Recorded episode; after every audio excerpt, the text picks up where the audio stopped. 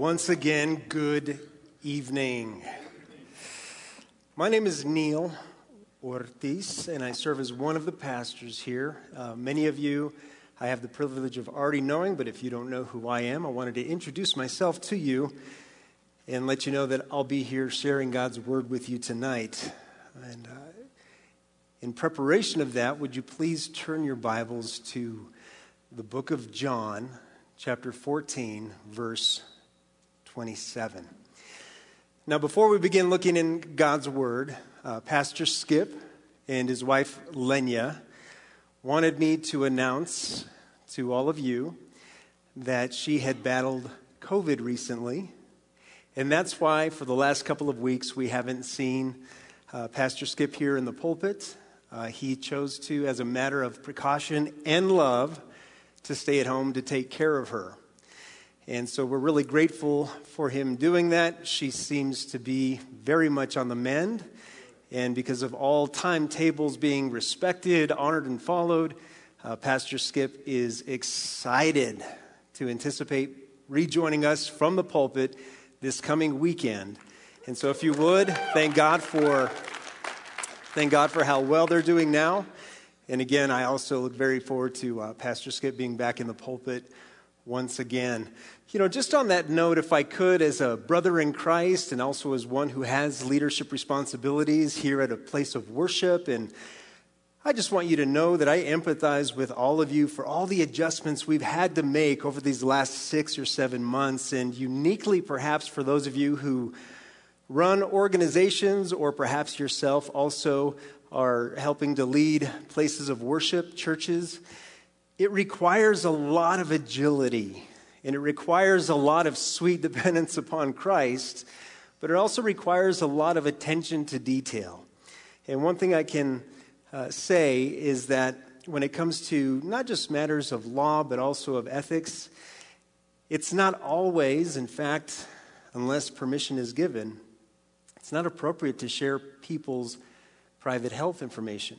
And I know a lot of you have faced situations where you felt pressed by others who want to know certain things, but there's various reasons any of us would need to or perhaps choose to keep uh, matters of our own private health uh, private.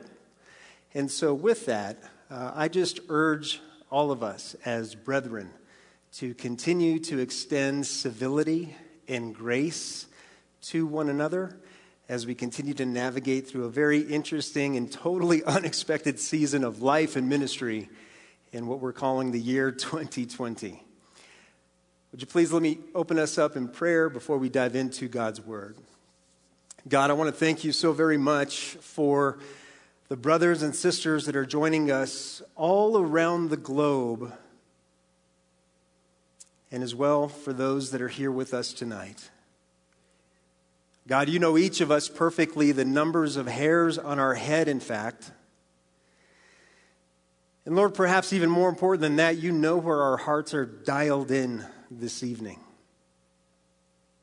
And so, God, we ask that you would meet us exactly where we are, and that you would elevate our life in you, our experience in you, so that, God, we are able to move away from this time of gathering together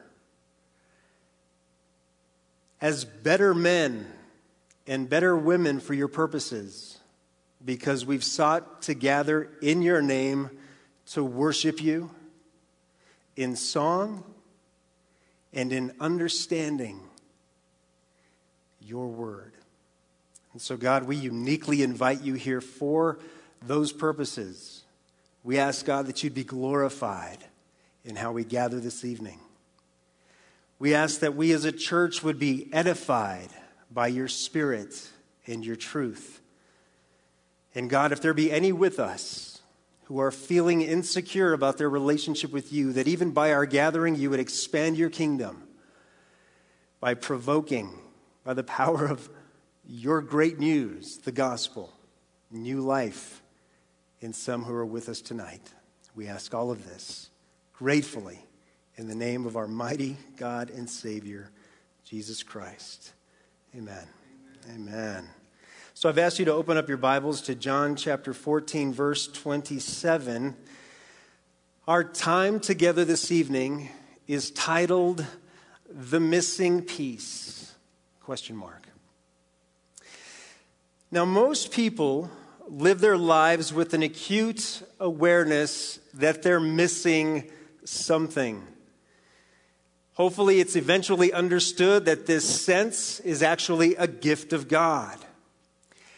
Now, perhaps if we could deconstruct most people's lives, we would find that the chief motivation and goal of each individual life lived on earth could perhaps be boiled down to the pursuit of finding that something that is missing. You might say we discover at some point that we have a missing piece, if so to speak. Now, interestingly, this missing piece, P I E C E, always produces a lack of peace, or we might refer to that as peacefulness, P E A C E. Now, an indicator that any person is missing something is when that person is aware of their nagging lack of peacefulness. So, friends, as we gather, we're here to gather to be reminded that Jesus Christ has the provision for what we might be missing tonight and the peace that we were created by Him to experience. So I've already alluded to this in so many words, but for our purposes in this time together, you could say, as a play on words, that if we are suffering a missing piece, segment in our lives, it is His missing piece or His peacefulness. And that's what we're here to examine. Now, for all the reasons that already existed prior to 2020, this year has definitely provided more people and even greater and more amplified reasons to lack peacefulness.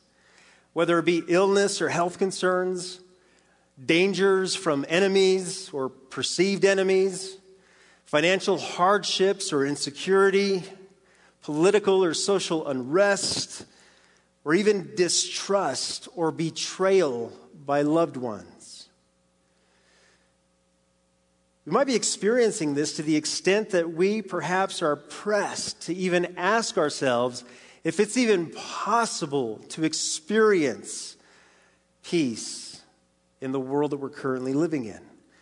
Well, the answer we find in Scripture and in Jesus Christ is always a resounding yes. But as I even declare that, I must warn us that at the same time as this peace is available to us, if we seek it in the wrong things or places, that pursuit will be dangerous and it will be disappointing. Now, you can always tell what people think they're missing by what they pursue. Where we aim to find this missing segment of our lives that would produce a peacefulness will actually determine not only if we find it, but it goes even further than that. It'll also determine whether or not we actually fulfill the very purpose that God created us to fulfill during our lifetime on this earth. It's that big of a deal. The, uh, the wages, you might say, are that high, the stakes are that significant. It's very true to say that to aim in the wrong place, to aim at the wrong things, to fill this missing piece, would be for us to discover the very reason or reasons for a life wasted. The very reasons, perhaps, why some of us, God forbid, end up not fulfilling our God given purpose in this life. Now, what we set our sights on to address this missing piece is truly the fulcrum point. It's the center of gravity in the battlefield of our lives as to whether or not we're going to fulfill God's purposes. It's the very reason why some of you here and online have God's peace right now. And for others, it's why you lack it.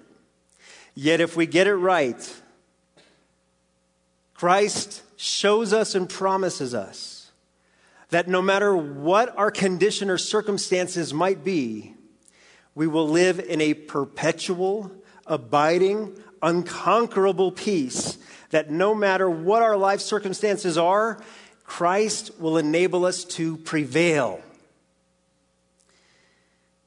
It's a beautiful peace. It's a powerful, effectual peace. It's a peace that moves forward. It's victorious over anxiety, fear, doubt, despair. It allows us to move forward in courage and in confidence and in contentment. Now, in Scripture, this peace is referred to both in the Old Testament and the New Testament. In the Old Testament, the word that we find in Scripture is the word shalom. The word in the New Testament is eirene. In fact, it's where we get the English name Irene, peace. Now, Tyndale Bible Commentary defines this peace as the quote, total well being or prosperity of the soul and security associated with God's presence amongst his people. It's linked in the Old Testament with the covenant. The presence of peace was conditional based on Israel's obedience in the Old Testament. In the prophetic writings, true peace is part of the end time hope of God's salvation. But as we move into the New Testament, Eirene describes peace as a set of favorable circumstances involving peace and tranquility. Goes on to further say that it's this longed for peace, understood as having come to us in Christ and able to be experienced by all believers. So, this peace that God promises in Scripture is more than just the absence of stressors in our lives, it's the presence of an abundance of well being. If I have a visual in my mind, it would be perhaps the look of a person at the close of a very satisfying holiday meal. That once they take that final bite, they push away from the table and they just sit back in utter satisfaction and enjoyment, peacefulness. So, how about you? Are you missing this peace? Do you have, as we've gathered now, this peacefulness within you? Here's a few answers that I would expect from all of us. If you say that you're not missing this peace, then that's a great indicator that perhaps you are living in this abundant life that Jesus proclaimed in John chapter 10. He said, I've promised that I've come to give you life and life more abundantly. So you might, in fact, be living in this peace. And if that is you, we want you to be affirmed and encouraged in that peace as you listen to this message. But I also ask that you would be mindful of someone that you know right now that isn't peaceful. And that you would be thinking about ways in which you could share God's truths with them to encourage them to get to that place of also having that same abiding peace. And yet, perhaps there's some of you that would say, you know what? I think I am peaceful now. But maybe as we progress through our time together, you're going to realize that all of what you're calling peace is not coming from the right source. Maybe even in part, it's coming from a counterfeit source. You might recognize or come to to, to have revealed to you that it's not the exact peace that Jesus Christ offers us in our passage. If that's the case, know that whatever you're experiencing is temporary. It'll eventually expire. It's not going to take you all the way through to the end of life and into eternity. You see, you can't mix this pure peace of God with any other from a counterfeit source. It dilutes it, it lessens its impact and its benefit. There may be some of us who currently are in a condition of being without Christ. And if that is your condition, we're going to discover tonight that if you do have any peace within your life, that peace would be perhaps the result of what we would call blissful ignorance. But fear not, worry not. God can address that as well. And then there's some of us who are gathered here who are brutally honest, and we would admit that we're very troubled right now. For perhaps various reasons, trouble has come to our hearts. Maybe that's the very reason why you've decided to join together tonight. You know that your heart needs to be lifted by songs of encouragement and worship, and you're hoping to receive an encouraging word from God. If that is you, that is the perfect fertile soil for the peace that Jesus promises to us. You know, if that third condition is the condition you're in, it can even be further complicated because depending on where you are in life, and it's typically the older that people get, the more they experience this. They not only can acknowledge that they're lacking this peace that Christ promises, but they're also having difficulty looking back at years, sometimes even decades, of wasted life in wasted pursuits. If that's you, friend, be encouraged. Be encouraged. That same peace that was available to you decades ago, years ago, is available to you tonight. So, with that, let me read this very sweet, short, yet powerful verse a promise of Jesus Christ directly from his mouth into our hearts, where he says, Peace I leave with you, my peace I give to you. Not as the world gives, do I give to you.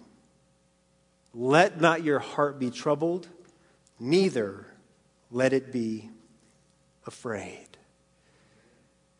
Jesus promises us that his peace he leaves with us, his peace he gives to us. So, what we want to do in our time is take whatever our current condition is, we want to place it before God's court so that we can examine to know whether the peace that we're experiencing, if we have any at all, is actually His peace. We want to put ourselves under the microscope of Scripture to discover this. In fact, God, through Paul the Apostle, to the second letter that we have to the Corinthians, said it this way in chapter 13, verse 5, in the first part of that verse, where we're told, Examine yourselves as to whether you are in the faith. Test yourselves. And that's what we want to do in our time together. So, as we look at this peace that Jesus provides, as we look to determine whether or not we have it, I want us to first consider that the cause of this peace is Christ. That word cause is a very important word. In fact, let me give you this definition of it so that we can appreciate the intent. Cause is used here, referring to Jesus as the cause of this peace, refers to a person or thing that acts or exists in such a way that some specific thing happens as a result. It's also described as the producer of an effect. And so we want to appreciate that Jesus Christ is the producer of this effect of peacefulness. As such, being from Christ, it's supernatural. Its origin is of God. It comes to us straight from heaven. And here we begin to see the uniqueness of this specific type of peace that Jesus has left and offers to us. So, the first thing that needs to be stated is that if we are to have the very peace of God, we are to first to have made peace with God. And this is established by the fact of peace with God. It is the first step, it is the price of admission faith in God to have peace with God. So, the prospect of living in peace this peace Jesus describes must first begin by being at peace with God. We can appreciate it as a transactional peace, but it's a transaction that He's entirely covered Himself. You see, He's done something for us, He's purchased it for us by His life, death, and resurrection that produces the forgiveness of sin. And one of the benefits of that is this peace that he seeks to impart to us as a gift, a deposit of peace that he wants to place in our lives. Christian, why is it so significant at this point of considering the cause of this peace, the origin of this peace, the very gospel that if we who are in Christ have already believed, why is it important? It's important for a matter of perspective. In the gospel, we come to remember that Jesus Christ Himself has solved the greatest problem every one of us will ever face. And that is the issue of our sinfulness. Christ, by His life, death, and resurrection, has completely addressed, fully resolved the greatest problem we will ever face. Therefore, every other problem that we will ever face on this side of heaven, by very comparison, is a lesser problem. And friend, if he can solve our greatest problem, he is not intimidated by every other problem that we're ever going to face. Christian, your greatest trouble, in fact, let me use this word, your greatest tribulation. The word tribulation carries an added strength to the idea of trouble. Tribulation carries with it a grievous trouble, a severe trial or suffering. Your greatest tribulation is not as painful and difficult and challenging as each of these things are it is not illness or health concern. It is not danger even from an earthly enemy. It is not financial hardships or insecurity. It's not political or social unrest. It's not even distrust or betrayal by loved ones. It is sin. And here's how Christ tells us he solved it. If you could hold your place at John 14, 27, turn over with me to Romans chapter 5. Romans chapter 5. Here we discover one of the centerpieces of Scripture where God tells us how he fully resolved our greatest problem.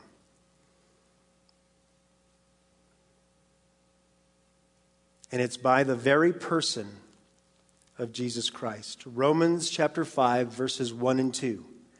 Therefore, Paul writes, Having been justified by faith, we have peace with God through our Lord Jesus Christ, through whom also we have access by faith into this grace in which we stand and we rejoice in hope of the glory of God. Justification by faith in the life, death, and resurrection of Jesus Christ results in us having peace with God. This peace is of necessity having to be produced because prior to this peace, we're told in that very same chapter that we were at war with God. In fact, in verse 10 of chapter 5, it says, We were enemies of God.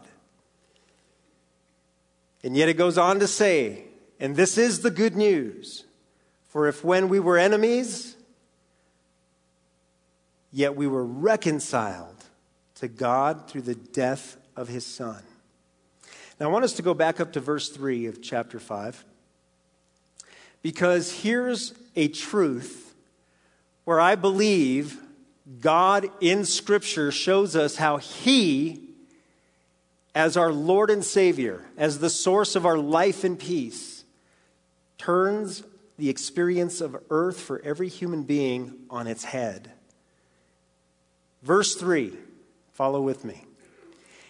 Not only have we been justified by faith, resulting in peace with God, not only that, but here it is but we also glory in tribulations.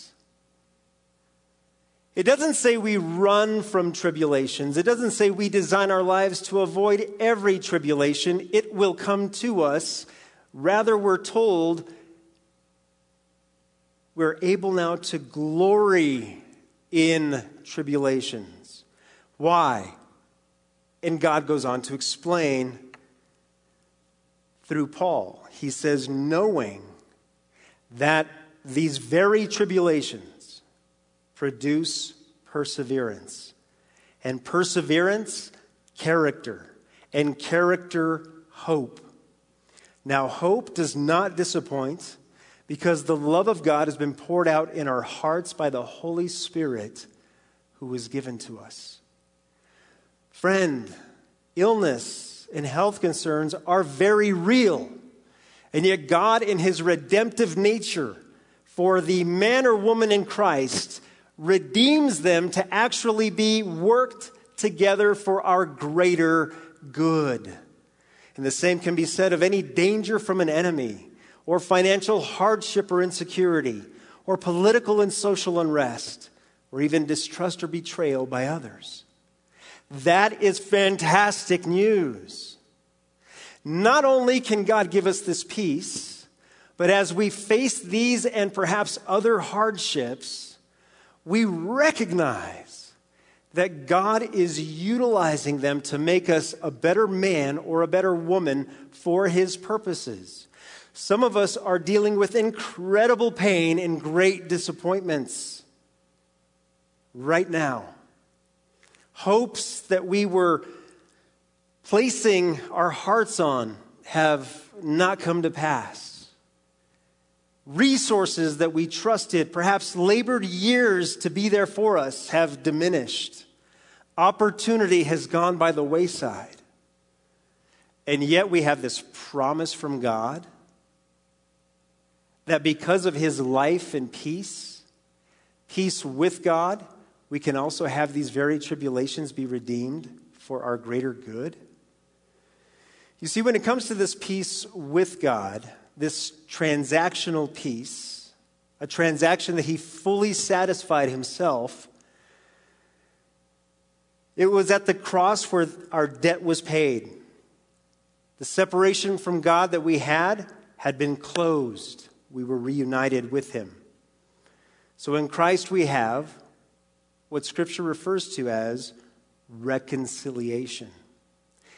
Here's another great characteristic about this reconciliation it's a fact that doesn't always have with it a requisite feeling.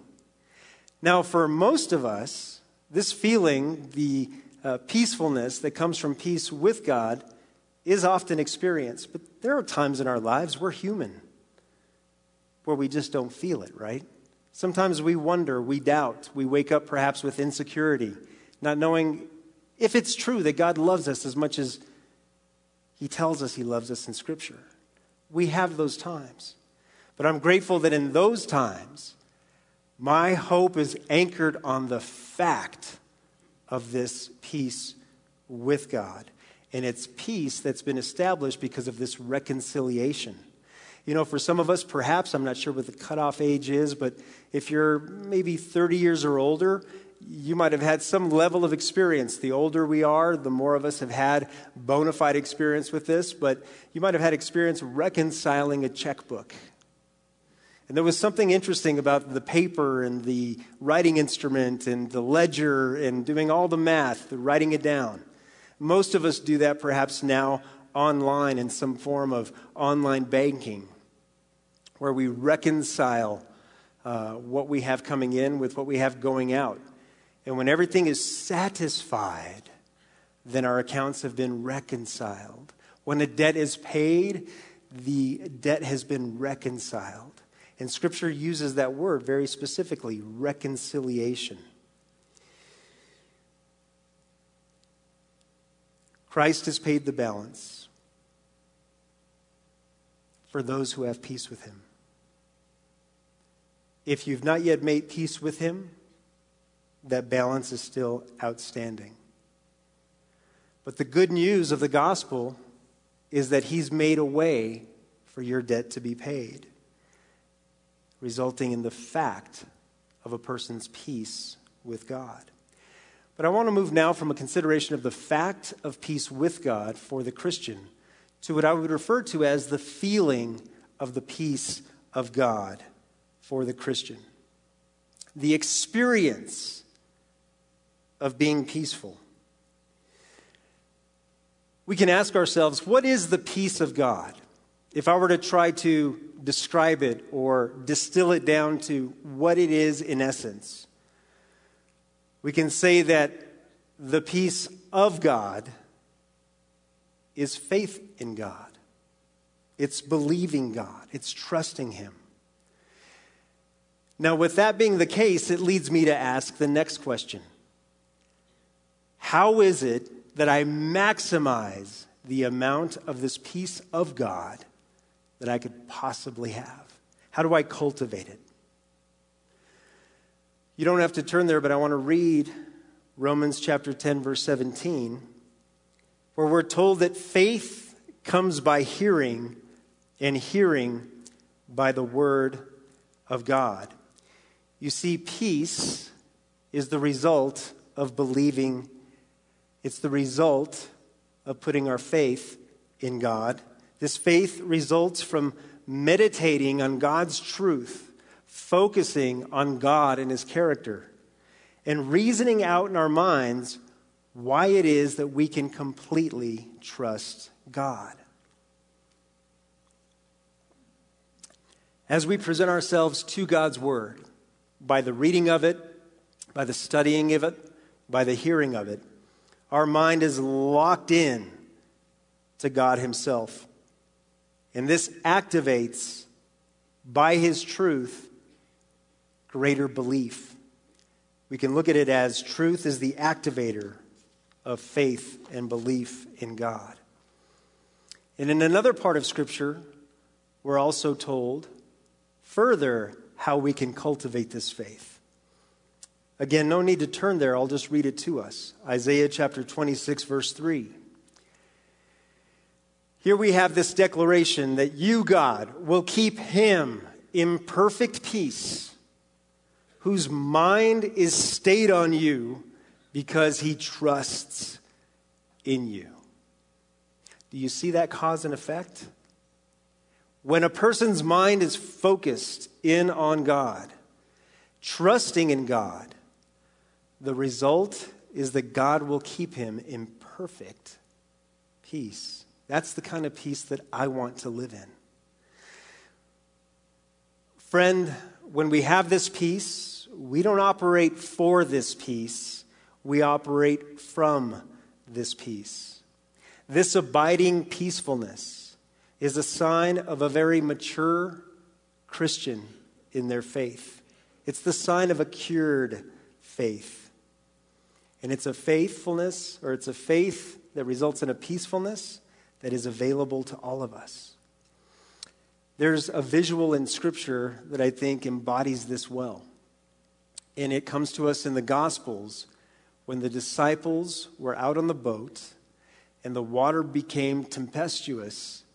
And there Jesus was in the middle of a storm, walking on the water towards the disciples. The disciples saw him and they believed it was him, but they weren't sure.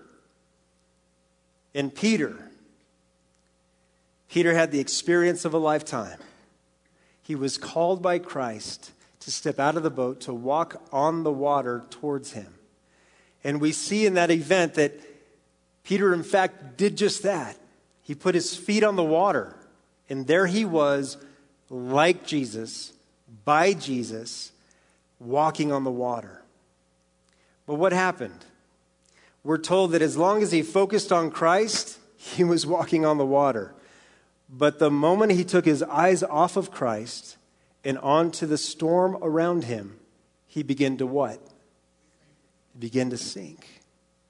And so the idea for us now is whatever tempest tossed circumstance we find ourselves in, whatever hope that has not come to pass, whatever dream that has not yet been fulfilled, that if we look to Christ in the midst of all of it, we're not going to sink. Because God will keep him in perfect peace, whose mind is stayed on him, because he trusts in him. Your very relationship with Christ is what will carry you through this life in peacefulness, no matter what circumstances you encounter. It's the same thing that will carry you into eternity with Him. Let me give you this warning. When a person lives like this, on either side of the experience, just be prepared that there are times where it can feel a bit annoying. What do I mean by that? Well, let's look at it from one side first. When there's a great disappointment, something that might even be cataclysmic, or when there's a great suffering, oftentimes our expectation is that everyone will experience great trouble from it, a troubled heart. And it's important for us to recognize that it is very possible to still experience disappointment and yet have an even greater abiding peacefulness like that which Jesus promises. It's very possible to still experience pain, great emotional pain, or even great physical pain, and yet still have this abiding peacefulness from Christ. But that doesn't mean that in great disappointment or in great pain and in great suffering, it doesn't mean that our hearts have to be troubled as if God is no longer on the throne. And yet, when somebody has that strong faith and we're part of the crowd or the group that is suffering, sometimes we might not appreciate that person's lack of trouble in the midst of the storm. Sometimes it can feel a bit annoying. Like, can't you just get in the boat of despair with me? Can't you just be bummed out with me a little bit more? And yet, if that ever happens for any of us, let it rather be an inspiration to us that though we suffer disappointment or pain, we can also still experience an even greater abiding peacefulness of God. Then there's the other side of it there's times where we feel as if other people around us are trying to bring us down. We might be one gifted of God to have that prevailing peacefulness that comes from a strong faith in Christ, despite the disappointment, despite the pain. Don't let other people's hands put their fingers on your thermostat of trust in God. In fact, persevere knowing that you offer them a living epistle of hope. That though they're suffering now, though they're greatly disappointed now, it's possible because of your example that they can still have peacefulness. Now, why would this even be the case? Part of it's because of our imperfect human nature, because we're people. Every one of us is susceptible every day to have what we might label as a good day or a bad day. An often remembered verse for me, especially in the context of life and ministry with so many Christians, is the first part of Romans chapter 15, where we're told, You who are strong, bear with the scruples of the weak. And what I like about that is it's not a verse for us to say, Ooh, I'm the strong person, look at me, and yes, I will have pity on you and bear with you, meager, scruple suffering people. That's not the intention. In fact, if we're honest, any one of us at any given time are going to find ourselves in one of those two categories. There might be days or seasons where we're the strong person, thank God, and we're able to have resources with which to bear with the scruples of the weak. But like clockwork, because we're human, there are also those days where we're the one that's weak. I'm so grateful for that verse in Scripture because it alerts me to the fact that God knows there's going to be those days where we are the ones feeling weak, functioning weakly. And yet, He's provided in His faithfulness others to be strong enough to bear up under us, to keep us standing. And yet, in our humanness, sometimes there's a component of choice.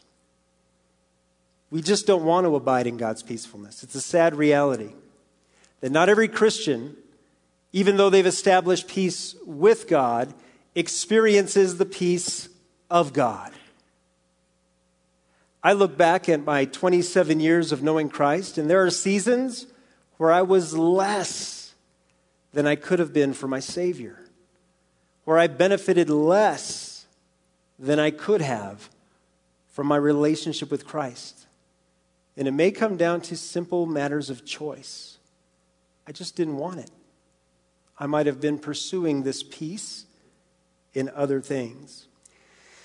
So, whereas this peace with God and peace of God has as its cause Christ Himself, He's the producer of this effect of peacefulness.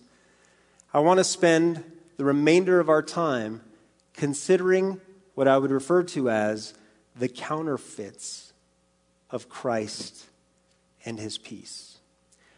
Why might this be an important exercise? Well, Jesus says in the latter part of our verse in John chapter 14, verse 27, that he gives peace, quote, not as the world gives, do I give to you?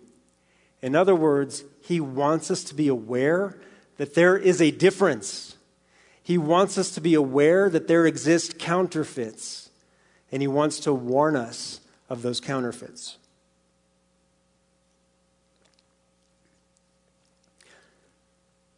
You know, we might say that this pursuit of peace, for most, if not all, people to have ever existed on earth, is the very thing that makes their world go round. It's what gets them up in the morning out of bed. It's what gets them moving in pursuit of something that they might benefit from a peacefulness after achieving it or obtaining it. And because these counterfeits exist, the one who is not a Christian and the Christian alike are all susceptible to the allurement, the deception of these counterfeits. It's the reason why many of us have, uh, as Christians can consider that at various times in our lives we've believed false promises. We allow ourselves to get duped only to find danger and disappointment. So, if the peace Jesus gives is not as the world gives peace, what are some of the ways that the world, quote, gives peace? How does it offer its peace to us? As I go through this list, it's by no means a complete list, but it's simply a list of some of the more common counterfeits that we're uniquely susceptible to. As I go through this list, I want to plant in your mind an illustration.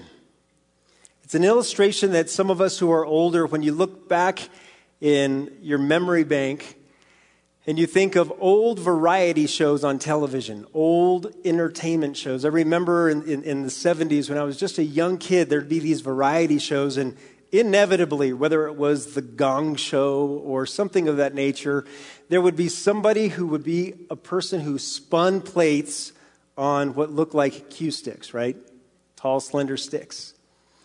I don't know why that was so common, but for whatever reason, it often made television. And so, for those of you that are younger who, ne- who have perhaps never seen it, there's not a whole lot of rocket science here. They would simply stand up sticks, sometimes five, sometimes ten, and they would literally spin plates on it. And the goal was to have the number of plates spinning atop each individual stick that you had lined up, whether it was five or ten, and have them all spinning at once. And once that final one was spun, at the same time that the others were still spinning, the person would step back and raise their hands with a, a victorious type of, of, of hand gesture of declaration that they did it.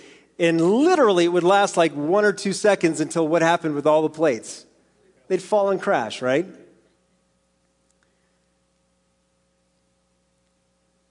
That's a perfect illustration of how so many people live every day of their life.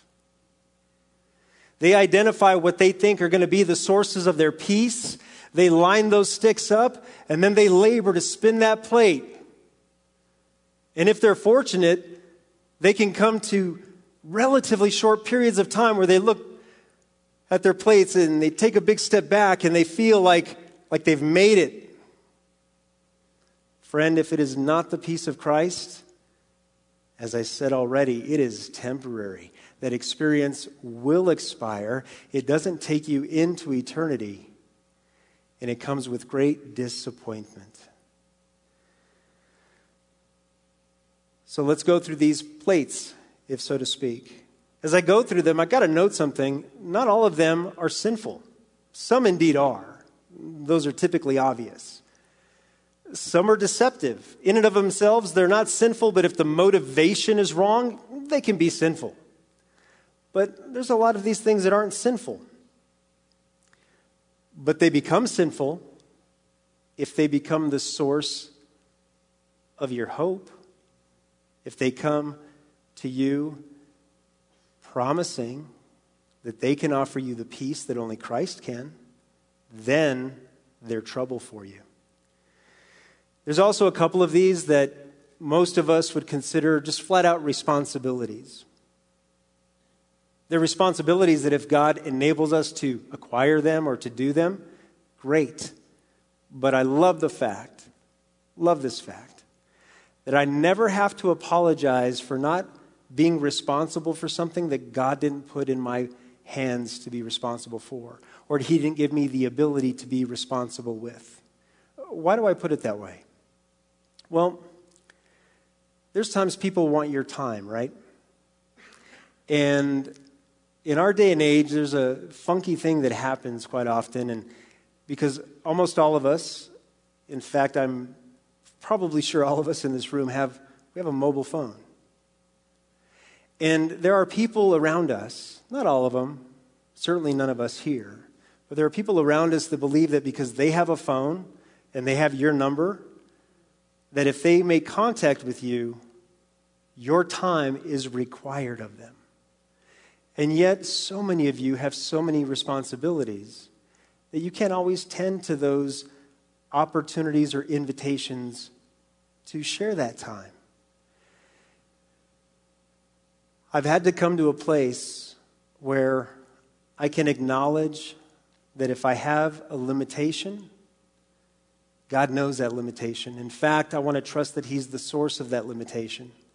What I don't want to do is apologize for not being able to do that which God did not enable me to do. Because there's a crazy thing that happens. You see, by implication, it's almost as if we're apologizing for God's bad choice or bad provision.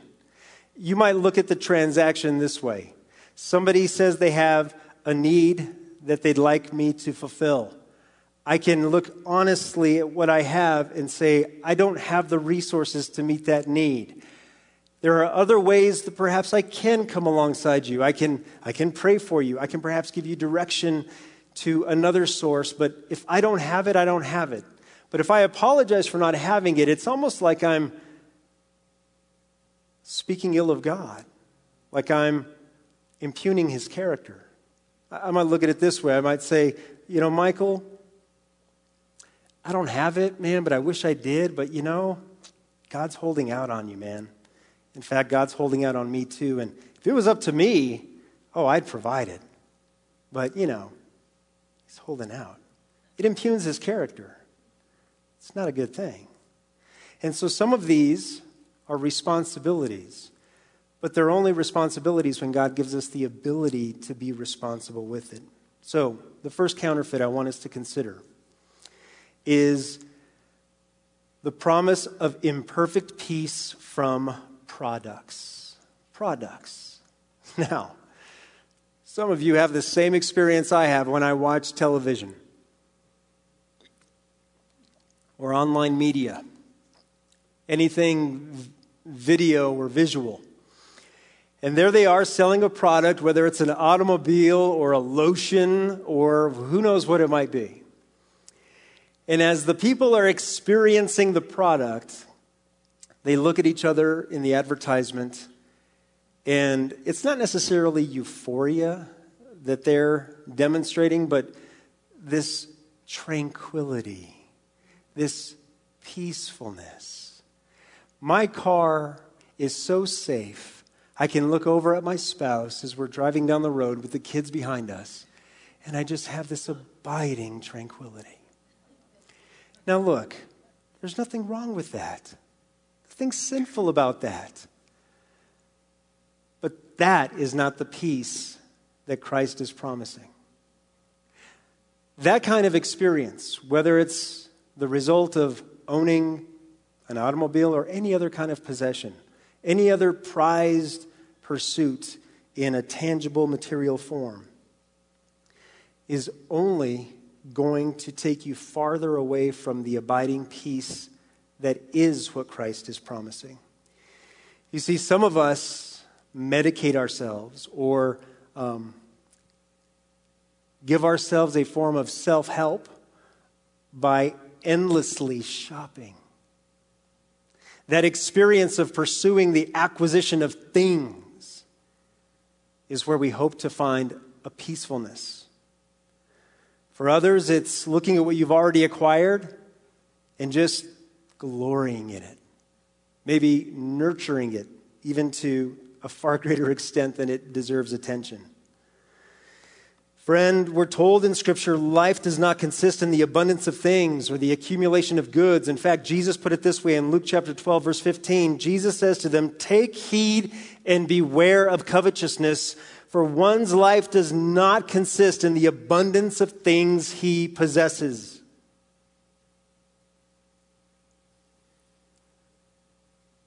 The next counterfeit is the promise of imperfect peace from prosperity. Prosperity. There are some of us whom God has given a large stewardship. Another way to explain what that would refer to is you are wealthy or you have resources in an amount that's above average. This prosperity could be referring to our wealth or riches or reserves, our investments, whatever our account balances might be. And if in fact we have been given a large stewardship, remember what scripture says. Paul writes 1 Timothy chapter 6 verse 17. Command those who are rich in this present age not to be haughty overly confident, proud, nor to trust in uncertain riches, but rather in the living God who gives us richly all things to enjoy. Do not pin your hopes for this kind of peacefulness in your prosperity. Some of you had rude awakenings this past six to 12 months as the markets have taken a turn on some of your investments. That's hard. It hurts when that happens. But when your peace is from Jesus Christ, it's not tied to the ups or downs of any investment market. Then there's the promise of imperfect peace from physical wellness. Physical wellness. This refers to our health, our strength, our vigor, our physical abilities. There's nothing wrong with being a good steward of these bodies. In fact, it's responsible to be a good steward of our bodies. But some of us have learned that that can be so temporary and so fleeting. One day when an injury occurs, one visit where a diagnosis is given, and all of that seems to go out from under us. And immediately we're standing on a sea of marbles, no longer confident in our physical wellness. So, to whatever level we have, functionality, to whatever degree we're ambulatory, productive, be thankful for it. But don't pin your hopes for peace on it. Then there's also the counterfeit, the promise of imperfect peace from politics, whether that be political parties or political platforms or perhaps even the politicians themselves. There's nothing wrong with us advocating for values that are what we believe to be closest to the heart and the purposes of God. In fact, be vocal as we could and should be vocal given the freedoms that we have. And yet, think back to first century Rome and how little they had back then in the way of political freedom or political opportunity. And yet, the Christians, because of peace with God and experiencing the peace of God, were able to triumph in the midst of those great tribulations that they experienced as a result of very little political representation. And it was in that very hostile, very persecuting environment that we come to receive one of the greatest truths from the early church, and that is this the blood of the martyrs was in fact the seed of the church. Tertullian, church father, gives us that truth. The blood of the martyrs is the seed of the church. So we might even think, what is our future regarding religious liberty? I don't know. But I know Christ is not bound by it. In fact, he can redeem it to become even more effective innocent through us to expand his fame across our nation, in our city. Peace with God and the peace of God turns life on earth on its head for the Christian. Friend, we cannot lose no matter what it is that's causing you pain or disappointment tonight. You can glory in it. Why? Because God, by his nature as Redeemer, can turn it for our greater good in him. There's also the false promise of imperfect peace from what we might refer to as protections. Uh, think of making your house a fortress. Every now and then, and some of you can identify with this, you come across a YouTube video of a guy who built an underground bunker in his backyard. And if you're like me, you think at some point, that's pretty cool. I, I wonder if I should do that. I really wish I had already done it. Nothing bad with having that. Maybe it's a fortress, a bunker, maybe it's weapons, maybe it's insurance policies. We're protecting ourselves from the uncertainty of the future. And yet, don't forget, the psalmist tells us in chapter 20, verse 7 of Psalms, Some trust in chariots, some in horses, but we will remember the name of the Lord our God. If you have those, fine. Still, don't trust in them. Trust in God and His character. Then there's the promise of imperfect peace from pleasure. Oh, entertainment. I'll tell you, there were some of us, I might have been in this camp, that come late winter, early spring, when spectator sports had all ceased, the day that I found out March Madness was canceled for 2020, I felt a little bit of anxiety because I knew I was going to be missing this source of, of entertainment. And then that was only the beginning of things, right? There's a lot of us that went through a healthy period of withdrawals, and perhaps we're better for it. Uh, we become purified in it. Pleasure comes in many forms the gratifying of our flesh with food, with fragrance, with fashion. And God forbid, perhaps one of the most common and devastating fornication, sexual immorality of all kind. Friend, we have to be very cautious of seeking a constant line of dopamine coursing through our veins with hits of experiences, whether it's attending events or concerts or outings or going on vacations or having excursions. These things, in and of themselves, may not be wrong, but to pin our hopes for producing peace on them is only going to lead to great disappointment. Then there's imperfect peace from people, relationships. God's best to you with this one. Why? God did not create people to carry the burden of being the source of our peace. There are times the experiences and the relationships produce for us great enjoyment, and their presence brings a certain peace. But it's never the peace that is abiding like the peace of Christ. And then lastly, there's the imperfect peace from what I would call peace or the absence of conflict. You know, there's times, there's seasons in our lives where it seems like there's a ceasing of conflict, but typically that's just a lull. And we don't know what conflict will come our way, what disruptive influence will come our way. But we can't bank on just pursuing or trying to build a life free of conflict.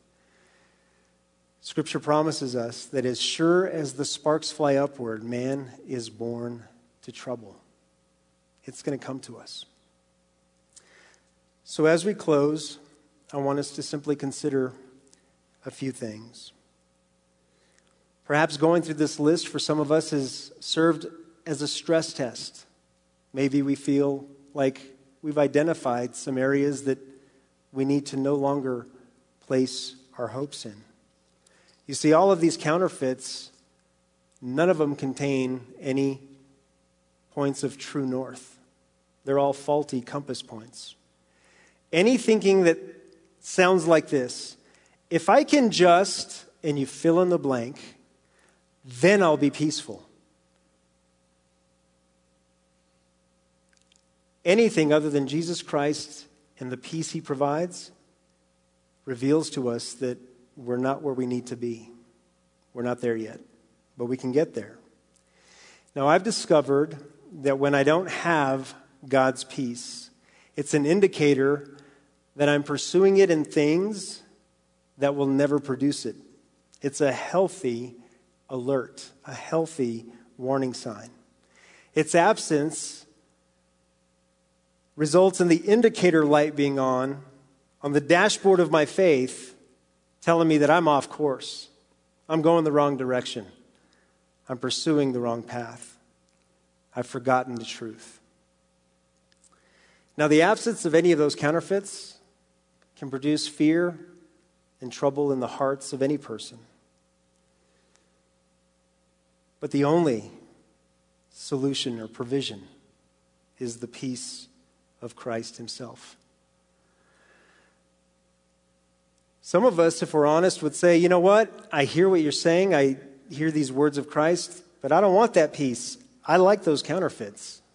I kind of want that instead. Friend, that's not how it works. Just because we might want or prefer those, God in His love has informed us they're not going to satisfy. They're only going to lead to great danger and disappointment. Galatians chapter 6 verse 14 says, "But God forbid that I should boast except in the cross of our Lord Jesus Christ, by whom the world has been crucified to me, and I to the world." So Jesus says he gives peace not as the world gives peace. Paul says the world has been crucified to him and he to the world. So here's where we find ourselves needing to be crucified. To all on that list of counterfeits as ever believing for them to be any source of any peace. Yet, as we come back to our verse from which we begin, we read with great encouragement Peace I leave with you, says Jesus. My peace I give to you. Not as the world gives, do I give to you. Therefore, let not your heart be troubled, nor let it be afraid. I'm going to close by pointing out that Jesus uttered these words on the Thursday night of what we call Passion Week the Thursday night of his final week of life here on this earth, the Thursday night before what led to his crucifixion and his sufferings. Even with that in view, he gives us this promise. If he can look to that suffering that he, in his omniscience, knew he would suffer and still speak of this peace as a prevailing peace, as a conquering peace, as a victorious peace, we need to be encouraged with whatever we're facing right now. Whatever disappointment we're processing, whatever pain we're feeling, emotional, physical, we need to have that encouragement that Christ gives this promise with the view of his excruciating suffering of his final days on this earth. What is the result? I leave you with this the words of Christ. Let, let not your heart be troubled, neither let it be afraid. That word let tells us we have a choice. You see, if I were to look at life as being uh, analogous to a team on a basketball court. Jesus is running point, and he has the ball and he passes it to us. This ball is now in our hands. He's made everything possible for us to have this peace and to not have a troubled heart and to not be afraid. Our choice is to take him at his word, to take him up on this promise. It's so worthy. I want to close by reading it one more time as our encouragement and as our charge. Jesus says, Peace I leave with you, my peace I give to you. Not as the world gives, do I give to you. Let not your heart be troubled, neither let it be afraid. So, Lord, you with perfect knowledge of who we are and where we are, we ask that you would be very active in our hearts and minds.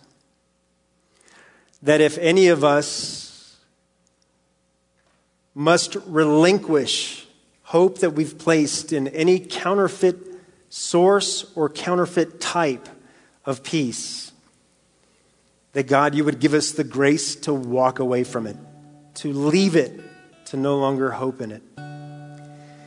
And Lord, for all of us on this side of heaven, there's always room to grow in this experience. And so, God, we ask that you would give us grace to be able to experience your life and life more abundantly, specifically in this area of you granting to us the experience of your abiding peace. This peace that you give us as a gift, this peace that is from you, that you deposit into our hearts, into our lives. And that as a result, no matter what brothers and sisters are facing, whether it's deep disappointment, things that would produce fear and anxiety, great emotional or physical pain, that our hearts would not be troubled, that we would let our hearts not be afraid. We ask this in Jesus' name. Amen. We hope you enjoyed this special service from Calvary Church. We'd love to know how this message impacted you. Email us at mystory at calvarynm.church. And just a reminder, you can support this ministry with a financial gift at calvarynm.church/give. Thank you for joining us for this teaching from Calvary Church.